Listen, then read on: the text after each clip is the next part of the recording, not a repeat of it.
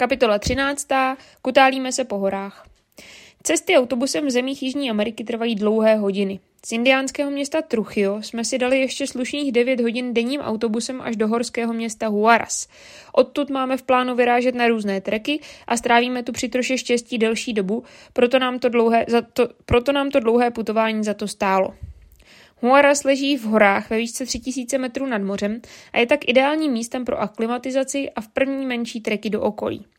Nadmořskou výšku jsme si už několikrát vyzkoušeli v Kolumbii a pak na Cotopaxi v Ekvádoru. Mě tentokrát ale dostala do zajímavého stavu. Možná jsme vyjeli autobusem rychle, možná jsem unavená, málo jsem pila, možná se to prostě nějak sešlo. Ubytovali jsme se ještě docela v pohodě, vyrazili na večeři a tam už jsem byla slu- slušně zmaštěná. Člověk je takový jako opilý nebo zkouřený.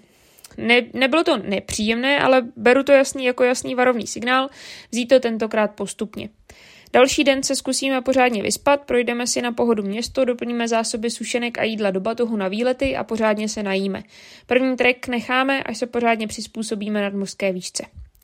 Města v Jižní Americe málo kdy stojí za zmínku. Většinou mají pěkné náměstí a zbytek je spíš chaos a nepořádek. V Huarazu to není úplně jinak. Nicméně plán jsme splnili a šli se po snídaní projít z hotelu do centra. To nebylo úplně daleko, tak aspoň trochu protáhneme nohy. Našli jsme pár takových těch běžných obchůdků, kde mají všechno a nic. Ramburky, vodu a jiné pití, žvíkačky, krém na boty, sladkosti, olej, nic moc kloudného. Na výlety sebou, vždy, sebou budeme brát i adventure menu, ale chtělo by to něco víc.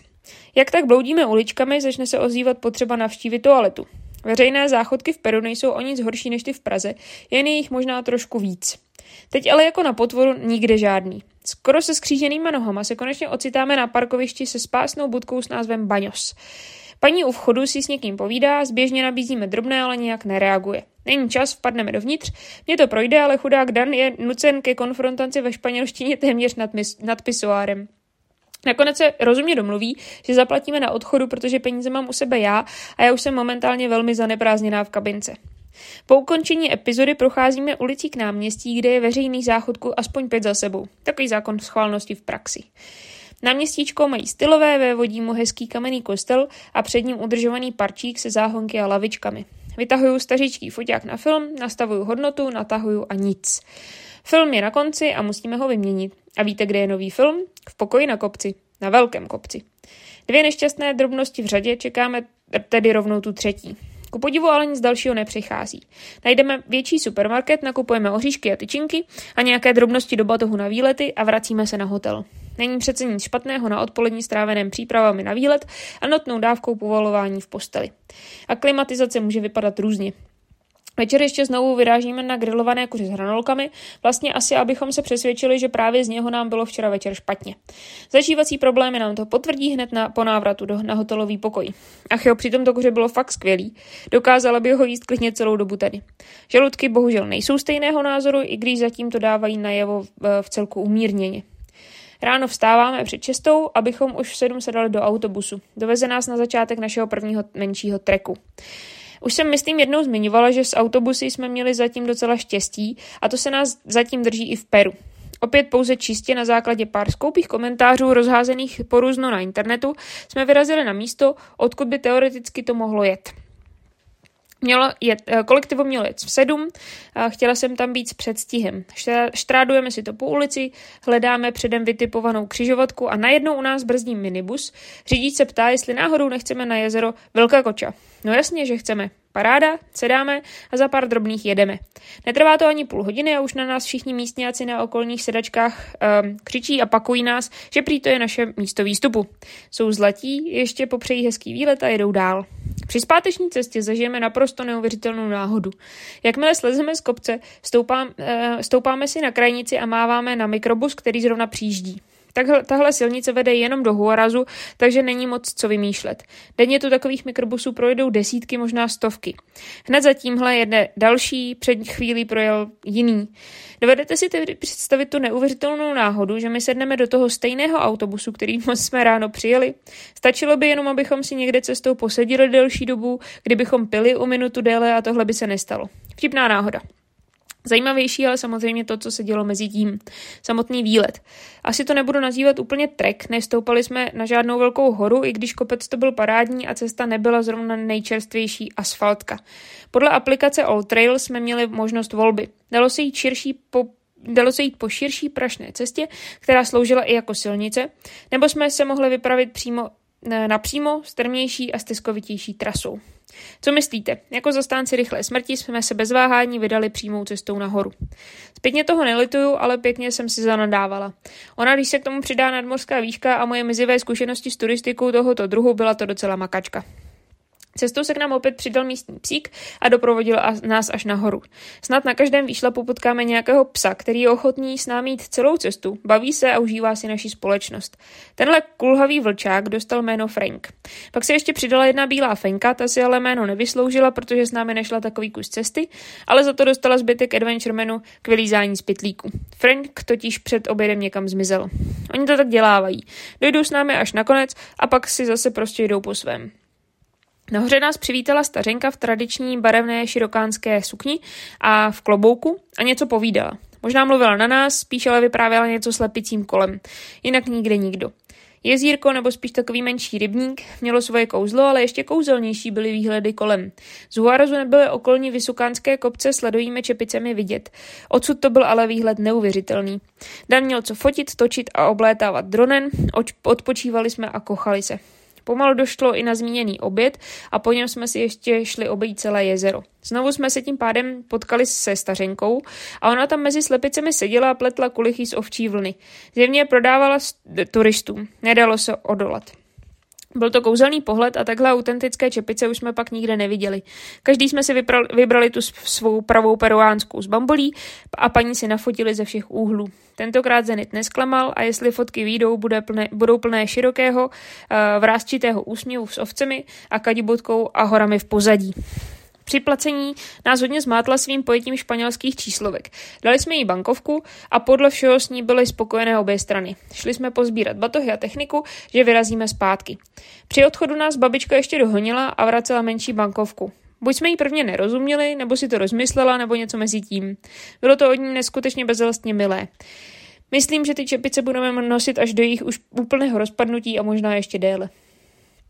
Dolů jsme šetřili kolena a šli po silnici. Zhruba ve dvou třetinách nás to ale přestalo bavit, sešli jsme z cesty a štrádovali si to tak nějak mezi obydlími po různých cestičkách. Psi na nás vybafli asi jenom jednou a po okraji něčího pole jsme šli maximálně dvakrát.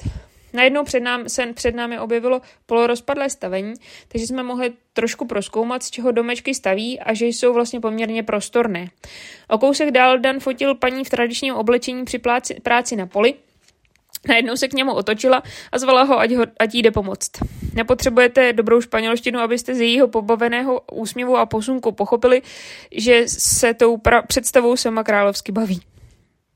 S úsměvem pak nám pak zamávala a hleděla si svého. Pokračovali jsme dolů, měli nás dětí ve školních uniformách, které šly zjevně e, dole ze silnice od autobusu. Znamená to, že děcka absolvují náš celodenní trek každý den. Hned si připadám líp s tím svým upoceným obličejem a rozklepanýma nohama. Dvě menší děti na cestě hrály variaci kuliček, Dan se na chvíli zkusil přidat, ale brzo ho vykázali. Asi jim to pokazil. Je hrozně zajímavé sledovat, jak se děti po celém světě chovají stejně. Nemusíte umět jazyk a stejně uh, je s ním legrace. Dana mají děti rádi podobně jako zvířata, což nám na cestách ještě několikrát zařídilo zábavu. Historku o překvapivém návratu do stejného autobusu už jsem zmínila. Zpátky v Huarazu jsme se zastavili v supermarketu pro nějaké síry, šunky, párky, pečivo, ovoce a udělali si takový větší obložený talíř k večeři. V hostelu nám byla k dispozici kuchyň, tak proč to nevyužít? Šunka a saláma párky nebyly nic moc. Další tři dny jsem je nosila v igelitu na batohu, protože jsem se chtěla podělit s nějakým psím kámošem. Pytlí s námi byl i skoro v pěti tisících metrech Ohorského jezera. Jako na potvoru se k nám ale žádný pís, pes nepřidal. Igelit nakonec letěl do koše v Jungaj po dlouhém treku. Jak by si na něm Frank pochutnal? Po večeři a nějakém čase ve virtuálním světě na Wi-Fi jsme šli spát se slepicemi, ráno vstáváme na další výlet. Čeká nás výstup k jezeru Čurup.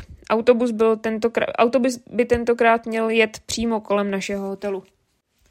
Ráno vstáváme, stoupneme si na okraj cesty a dlouho nic. Kolem jezdí spousta minibusů, žádný ale naším směrem. Začínáme být trochu nervózní. Dáváme tomu ještě 15 minut a budeme muset lovit taxík. Když se nedostaneme pod kopec včas, nestihneme na něj vylézt včas a mohli bychom zůstat v horách zaseknutí posetnění nebo cestou dolů, nebo se jít e, dolů a nestihnout žádný autobus zpátky. Všechno by vyšlo na stejno.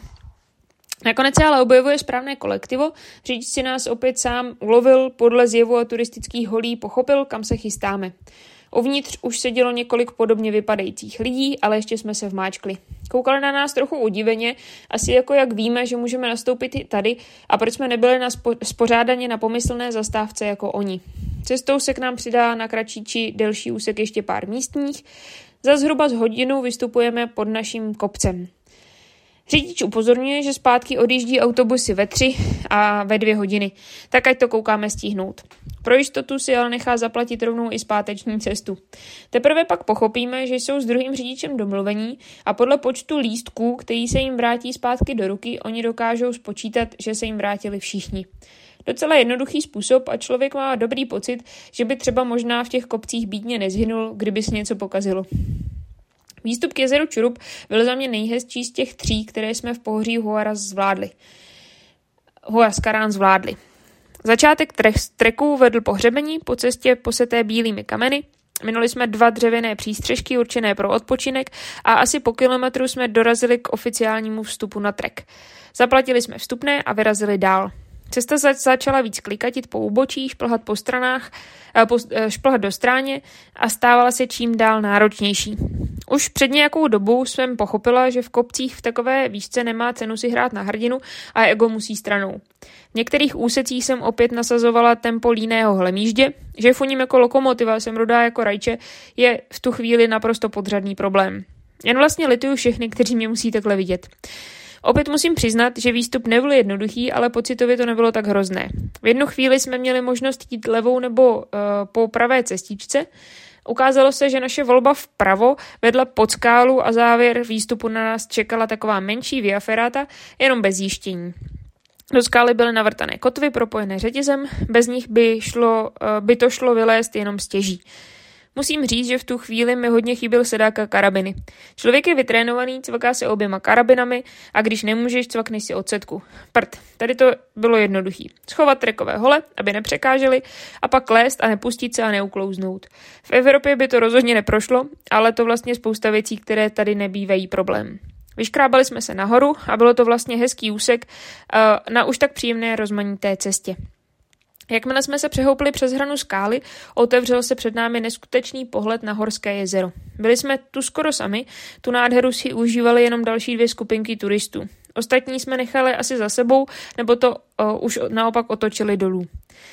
Dopřáli jsme si asi hodinku odpočinku a kochání. Jezero mělo tmavě modrou barvu a na okraji hrálo díky rostlinám a řasám různými barvami. Nahoře se tyčil ještě ledovcový štít, který dodával celé scenérii ten správný horský nádech. Voda byla pěkně studená, ale, na, ale, nablažená, ale blažená na bolavé nohy. K tomu ještě krásně svítilo sluníčko, prostě kýček má být. Cestu zpátky jsme vybrali okolo. Šla ještě kousek nahoru nad jezero, abychom si mohli vychutnat pohled z hora a pak se začala klikatit po úbočí kousek dál od vodopádu, podél kterého jsme se šplhali nahoru. Pohled to byl jako z pána prstenů. Vysoké kopce poseté kamením, porostlé zelenou trávou a sem tam nějaký stromeček. Cestička před námi se kroutila dál, než jsme dohlédli. Něco takového se nedá popsat, ale přesně to je ten důvod, proč jsem ochotná trpět a nadávat a brečet i občas i cestou dolů. Bez toho bych prostě nic podobného nezažila. V jednom z přístřežků jsme ještě stihli Adventuremanu k obědu a pak už jsme pomalu sestupovali k autobusu. Stihli jsme to úplně v pohodě, ještě jsme trochu odpočinuli a pak už nás řidič nahnal dovnitř a vyrazili jsme dolů. Slušně unavení jsme vystoupili kousek od náměstí, už od včera jsem tam měla vyhlídnutou jednu kavárnu, která vypadala moc pěkně. Nespletla jsem se. Za takhle dobrý sendvič s kuřetem a avokádem by se nestyděla ani žádná evropská kavárna. Takhle skvělý fresh z manga v Evropě neseženete.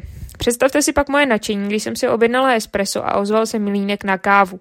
Ucítila jsem tu vůni, slyšela ten stroj a už se mi drali slzy do očí. Já snad opravdu dostanu dobrý kafe. A taky, že jo. Přinesli ho, vonilo a chutnalo to jako kafe.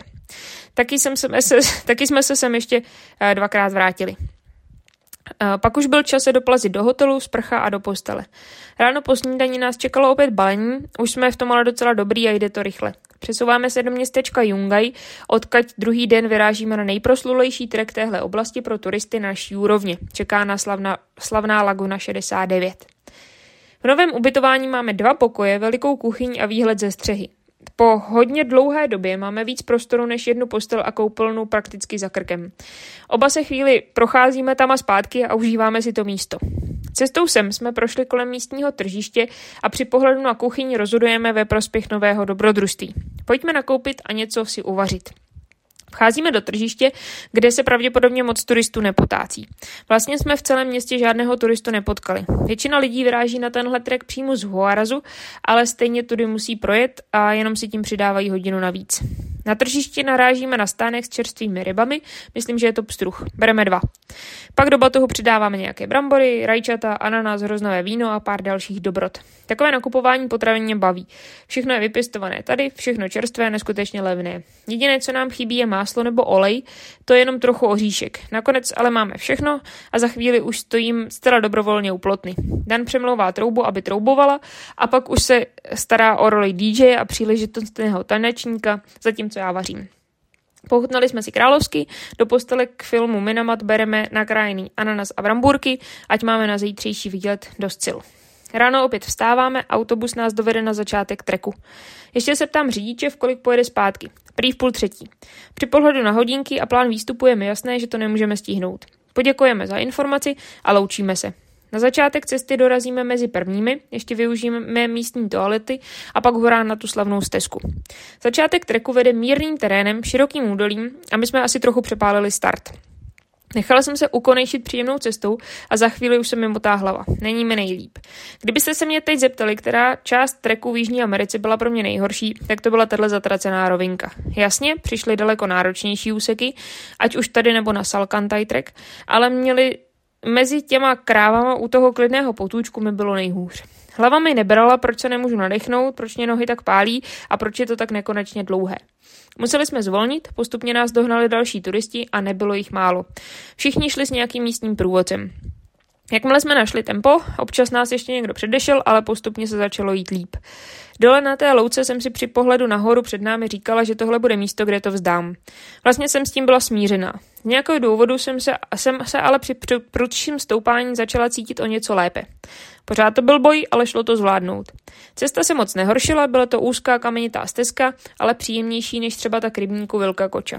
Nalevo tekl překrásný vodopád, Dan mě neustále trpělivě povzbuzoval a ve správných chvílích si ze mě utahoval, tak jsem tak nějak šla dál. Jakmile se cesta začala točit a stoupat víc do svahu směrem k hřebeni, měla jsem v hlavě vyhráno. Velká rána přišla ve chvíli, kdy jsme se přehoupli a před námi bylo jezero, ale maličkaté. Pláň za ním směřovala k dalšímu stoupání. Odpočinek po sbírání posledních sil a jdeme na to. Laguna 69 je bez pochyby jedno z nejkrásnějších míst, které jsem kdy viděla.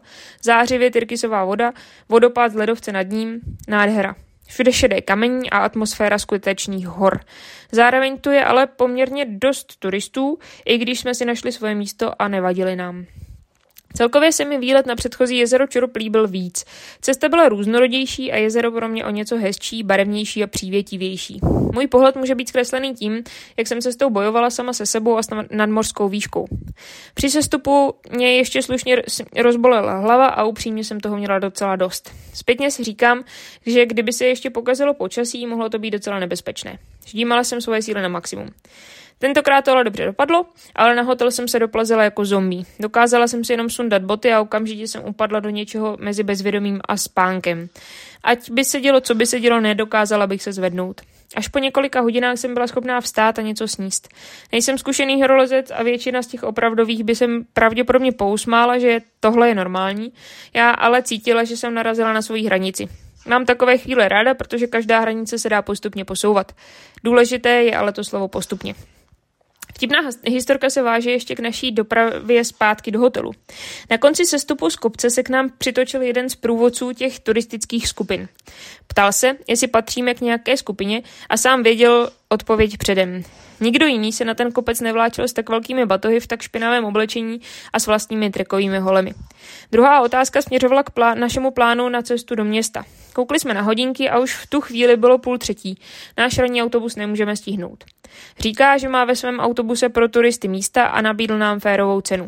Na nabídku rádi kývneme a on nám jenom popíše, který autobus máme hledat a že se potkáme tam, až on pozbírá všechny svoje ovečky. Paráda, trochu se mi ulevilo, a teď si představte to překvapení, když přicházíme ke konci trasy a tam sedí na lavičce řidič našeho ranního autobusu a nadšeně na nás mává. On to na nás počkal. Musíme si ještě odskočit na záchod, ale pak už ho následujeme k autobusu. K našemu překvapení na nás nečekal jenom on, ale všichni cestující. Dobře 12 lidí posedává kolem autobusu a poslušně čeká, až dva blázniví gringos přijdou z výletu a sednou si do busu na ty svoje bílé zadky. Takhle jsem to viděla já. Oni se na nás všichni usmívali, v pohodě zase se usadili do autobusu a vyrazili jsme zpátky do města. Tihle lidé na nás museli čekat minimálně tři čtvrtě hodiny, pravděpodobně o něco déle. Nikomu to nevadilo. Normálka. Dohodu s průvodcem jsme samozřejmě hodili za hlavu. Velký autobus tam ještě bude určitě čekat dlouho na opozdilce, zatímco my jsme už dávno směřovali dolů do města. Doteď mi to hlava nebere.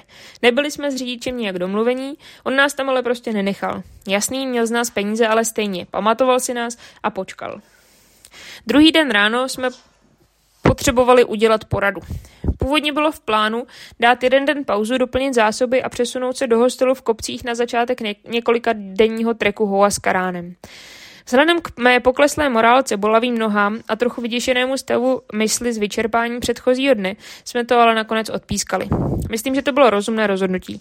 Zbalili jsme věci a přesunuli se do Hárazu, do naší oblíbené kavárny a pak nočním autobusem na pobřeží do městečka Paracas. Trochu si odpočineme u moře a nabereme síly před dalším dobrodružstvím.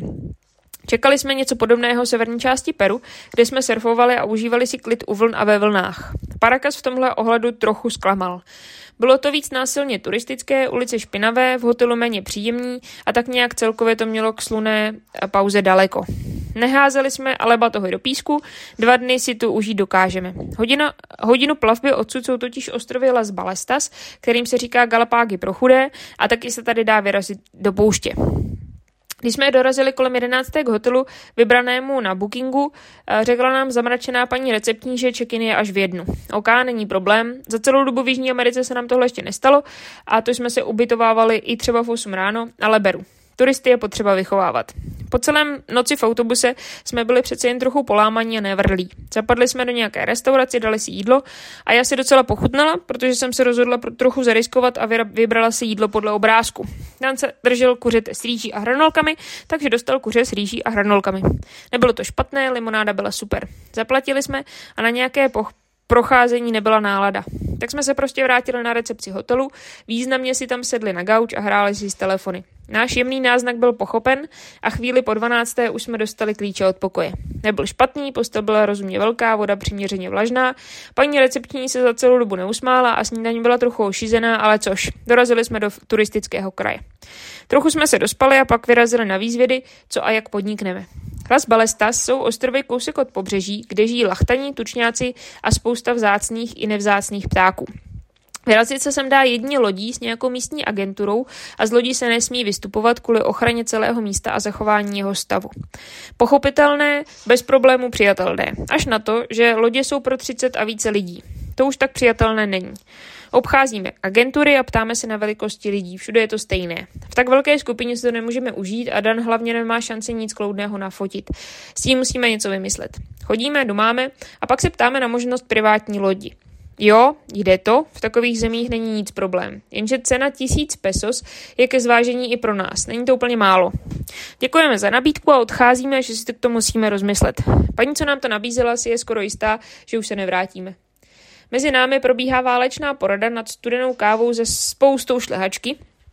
Není to lehké rozhodnutí, představa, že jsme namačkaní v lodi s dalšími minimálně 30 lidmi, ale prostě příliš, je ale prostě příliš znepokojivá. Méně kulantně řečeno se mi z ní chce blinkat. Dan si nešťastně představuje, jak budou všichni tučňáci na pravoboku, zatímco on bude uvězněný na sedadle na levoboku a je rozhodnuto. Možná budeme muset na konci pobytu jíst kořínky a lesní jehody, nebo nedej bože grilovaná kuřata v místních jídelnách, ale tenhle výlet za to stojí. Vracíme se do kanceláře agentury a říkáme, že teda bereme tu soukromou loď. Paní si nás pišně vede ke stolu a rozšafnými gesty nás předvádí svým kolegům. Nevím, jestli se vsadili, nebo má prostě radost a asi je to jedno. Sny, snad to bude stát za to. Výlet plánujeme až na pozítří, zítra se chceme vypravit do pouště na půjčeném skútru, rovnou si ho tady zamlouváme. Je to legrace, chtějí nám, udě- chtějí nám udělat radost a můžeme si vybrat i barvu. Dan vypadá na malinkém skútru strašlivě vtipně. Znám ho na té jeho veliké motorce a na prdítku zelené barvy vypadá jako medvěd v cirkuse. Legrace mě trochu přechází, když si sedám za něj a vyrážíme do místního plného provozu. Na bráně do Národního parku platíme vstupné a pak už frčíme. Projíždíme se mezi písečnými dunami, pak chvíli po pobřeží. Zastavujeme na červené pláži, děláme fotky, koupeme nohy a pak zase vyrážíme do písku a pouštního větru. Na další pláži si dáme pauzu, o něco delší, šploucháme nohy a pozorujeme ptáky. Těm se ani trochu nelíbí náš dron a my brzo pochopíme, že buď rychle hezky e, vypnem, přistaneme, nebo bude dron považován za úhlavního nepřítele číslo jedna a ptáci ho bez milosti pošlou do vln. Zajímavé, většinou se dronu ptáci bojí, nebo jen tak pozorovatelsky krouží kolem. Dan si ještě chvíli hraje s ještěrkou a foťákem, pak koupíme u stánku bramburky a vodu a jedeme dál. Říkáme si, že tamhle na tom kopci si uděláme adventure menu. Je zbytečné utrácet za oběd v restauraci. Dorazíme na kopec, natočíme ještě vtipné video, já se, poje, já se projedu chviličku na skutru nahoru na vyhlídku a jdeme vařit. Na cvičeným postupem zalijeme jídlo, vodou aplikujeme samohřívací sáček jako vždycky. Na rozdíl, jako, na rozdíl od jako vždycky se tentokrát nestane vůbec nic. Žádné bublání, žádné zahřívání. A jsme parádně na hraní. Tenhle ohřívací pitlík patřil asi k mým starším zásobám, nebo možná někde navlhnul a prostě nefunguje. Jiný nemáme, za to hlad máme solidní. Zbouchneme koupené bramburky a nezbývá, než jídlo opatrně uložit do batohu a ohřát až na pokoji v hotelu. Chvilku si říkám, že umřít hlady uprostřed Národního parku v poušti by nebyla nejhezčí smrt. K tomu máme samozřejmě hodně daleko, ale já mám prostě hlad. Naštěstí ne takový, abychom si museli odpustit zastávku u plameňáků. Nikdy jsem plameňáky naživo neviděla a tady byly u pobřeží docela uh, na dosah od silnice. Stavíme u krajnice a vydáváme se pěšky přes vyschlou pláň blíž k ním. Tak nějak tušíme, že bychom to neměli dělat, někde jsme zahledli upozornění, že bychom neměli scházet ze silnice, nebyla ale nijak důrazná a strážci parku při placení vstupného taky o ničem nemluvili. Protože si je chci vyfotit na Zenita, musím docela blízko. Zároveň se snažím moc nepřekážet Danovi. Pod nohama nám křupou mušle a skelety krabů, zjevně to tady bývá uh, plné vody. Teď je ale země vyprahlá a popraskaná. Dostáváme se docela blízko, fotíme a najednou se část hejnom plameňáku vznese do vzduchu. Bojují se silným protivětrem, ale nakonec se jim podaří přeletět kousek dál. Druhá část hejna je za chvíli následuje. Nikdy jsem neviděla plameňáky letět. Jasně, v zoo tak jako trochu popoletí, ale tady opravdu letěli. Ve volné přírodě se zvířata prostě vždycky chovají a působí jinak. Abych to zkrátila, ve chvíli, kdy se mi vybil telefon, na nás troubil strážce parku na motorce a vehementně gestikuloval, ať o tamtud vypadneme. Se sklopenou hlavou pokorně pochodujeme zpátky k silnici, nic jiného než výhružné troubení a posunky se naštěstí nestalo. Sedli jsme na skútr a vrátili se do městečka, skútr jsme v pořádku vrátili a rovnou vyrazili na večeři. Objevili jsme restauraci mimo hlavní ulici, ale pořád na, na pobřeží. Hrdě hlásala, že má pravou italskou pizzu, tak jsme jí chtěli dát šanci. Světe div se, ta pizza byla neskutečně dobrá. Objednaný Heineken musel, nám musel číšník zjevně uh, skočit koupit do vedlejší hospody, ale tak nějak zkompletoval objednávku a my si pochutnali jako dlouho ne. Nervozita plan- panovala jenom kolem zítřejšího výletu soukromou lodí. Bude to za ty peníze stát, nebo budeme na dosmrti litovat jako toho výletu v Ekvádoru do Amazonie? Jdeme se na to vyspat a vyrážíme před sedmou. Protože jsme už neměli v plánu se vracet do hotelu, vzali jsme sebou ráno i velké batohy, snad je uloží v kanceláři. K našemu překvapení byla kancelář zavřená. Byli jsme tam asi o pět minut dřív, tak počkáme.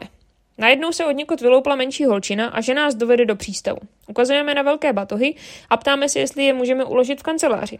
Jasně, není problém. Něco řekne chlapíkovi, který na nás kouká z balkónu. On se jde po schodech a zůstane stát u batohu.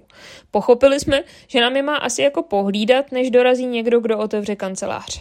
Necháváme většinu svých věcí a cizího chlapíka za zády a odcházíme do přístavu. Příjemné je, že nás slečna dovede až k lodi, předá kapitánovi a popřeje šťastnou cestu. Nemusíme nic hledat, nic zkoumat a nad ničím přemýšlet.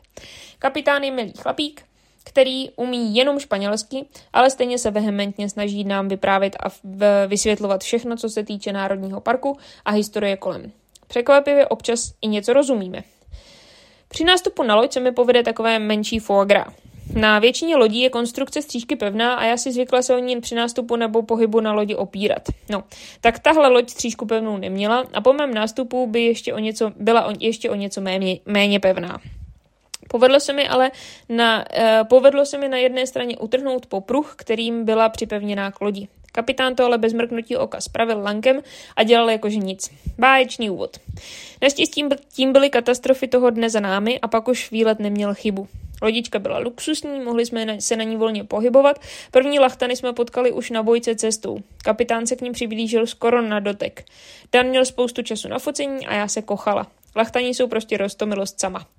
Když jsme se přiblížili k ostrovům, potkali jsme rybářskou loď. V sítích ve vodě tam skotačili lachtani a zjevně, krmili, zjevně se krmili úlovky rybářů. Ti z toho tak nadšení nebyli, ale podle našeho kapitána je je ulovení, úmyslné zranění nebo vytažení lachtana zakázané, takže s tím nic moc nenadělají. Další spoustu lachtanů a rostomilých tučňáků jsme pozorovali na, přímo na ostrovech. Kapitán s námi zajel i dovnitř do jeskyní, které byly krásně barevné a povalovaly se tam celé rodiny lachtanů. U některých jsme byli doslova na dosah ruky, prohlíželi jsme si je ze všech úhlů. Moje přání vidět pelikána bylo taky vyslyšeno a kapitán z toho měl snad ještě větší radost než já.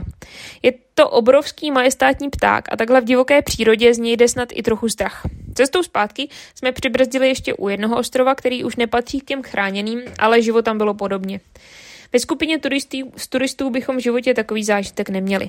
Na všechno bylo dost času, mohli jsme si vychutnat každou chvilku v blízkosti těch kouzelných tvorů. Kalapágy to rozhodně nejsou, ale i tak to stojí za to. Kromě plameňáků jsem tak poprvé v divoké přírodě viděla zblízka lachtany a tučňáky a spoustu uh, těch ptáků, které si nikdy nebudu pamatovat jménem, ale vydáme v zoo. Po návratu do přístavu na nás čekal delegát, promotal nás davem čekajícím na loď, poděkoval nám za důvěru a poprosil o recenzi. Pak nás nechal svému osudu, my si vyzvedli batohy a vyrazili na snídaní. Do odjezdu autobusu směrem do centra, e, směrem do města Ika, ještě nějaký čas zbýval. Ika pro nás bude menší zastávka na cestě dál do Kuska. Kousek od města leží v poušti hodně fotogenická oáza, tak ji chceme omrknout. Původně jsme, měli, jsme chtěli ještě ten večer nasednout do autobusu směřujícího dál, ale bohužel už něm nebyla místa vedle sebe. 18 hodin v autobuse nechcete strávit vedle někoho cizího. Rozhodli jsme se proto odložit odjezd až na další večer a dát městu Ika šanci zazářit. Když nás autobus vyklopil, vypadalo to stejně jako všechna ostatní města. Chaos na ulicích, hluk, troubení, spousta lidí, ale taky vyšší budovy a vlastně je to docela veliké město. Do hotelu jsme se rozhodli dojít, na recepci se odehrála již zmíněná komedie, ano, máte tady rezervaci, ale na, na příští měsíc. Rychle se to vyřešilo a pokoj příjmy, byl příjemný a hlavně vysoko nad hlukem ulice. Po částečném vybalení a důkladné sprše jsme se vypravili na něco k jídlu. Konalo se překvapení, narazili jsme na normální obchodák. Jakože obchodní centrum s obchody uvnitř. Co obchody? S patrem fast foodů nahoře a Starbucks dole. Ano, museli jsme. KFC bylo nevyhnutelnou volbou. Pak jsme z supermarketu ještě doplnili zásoby sušenek, čipsů a sladkého pití.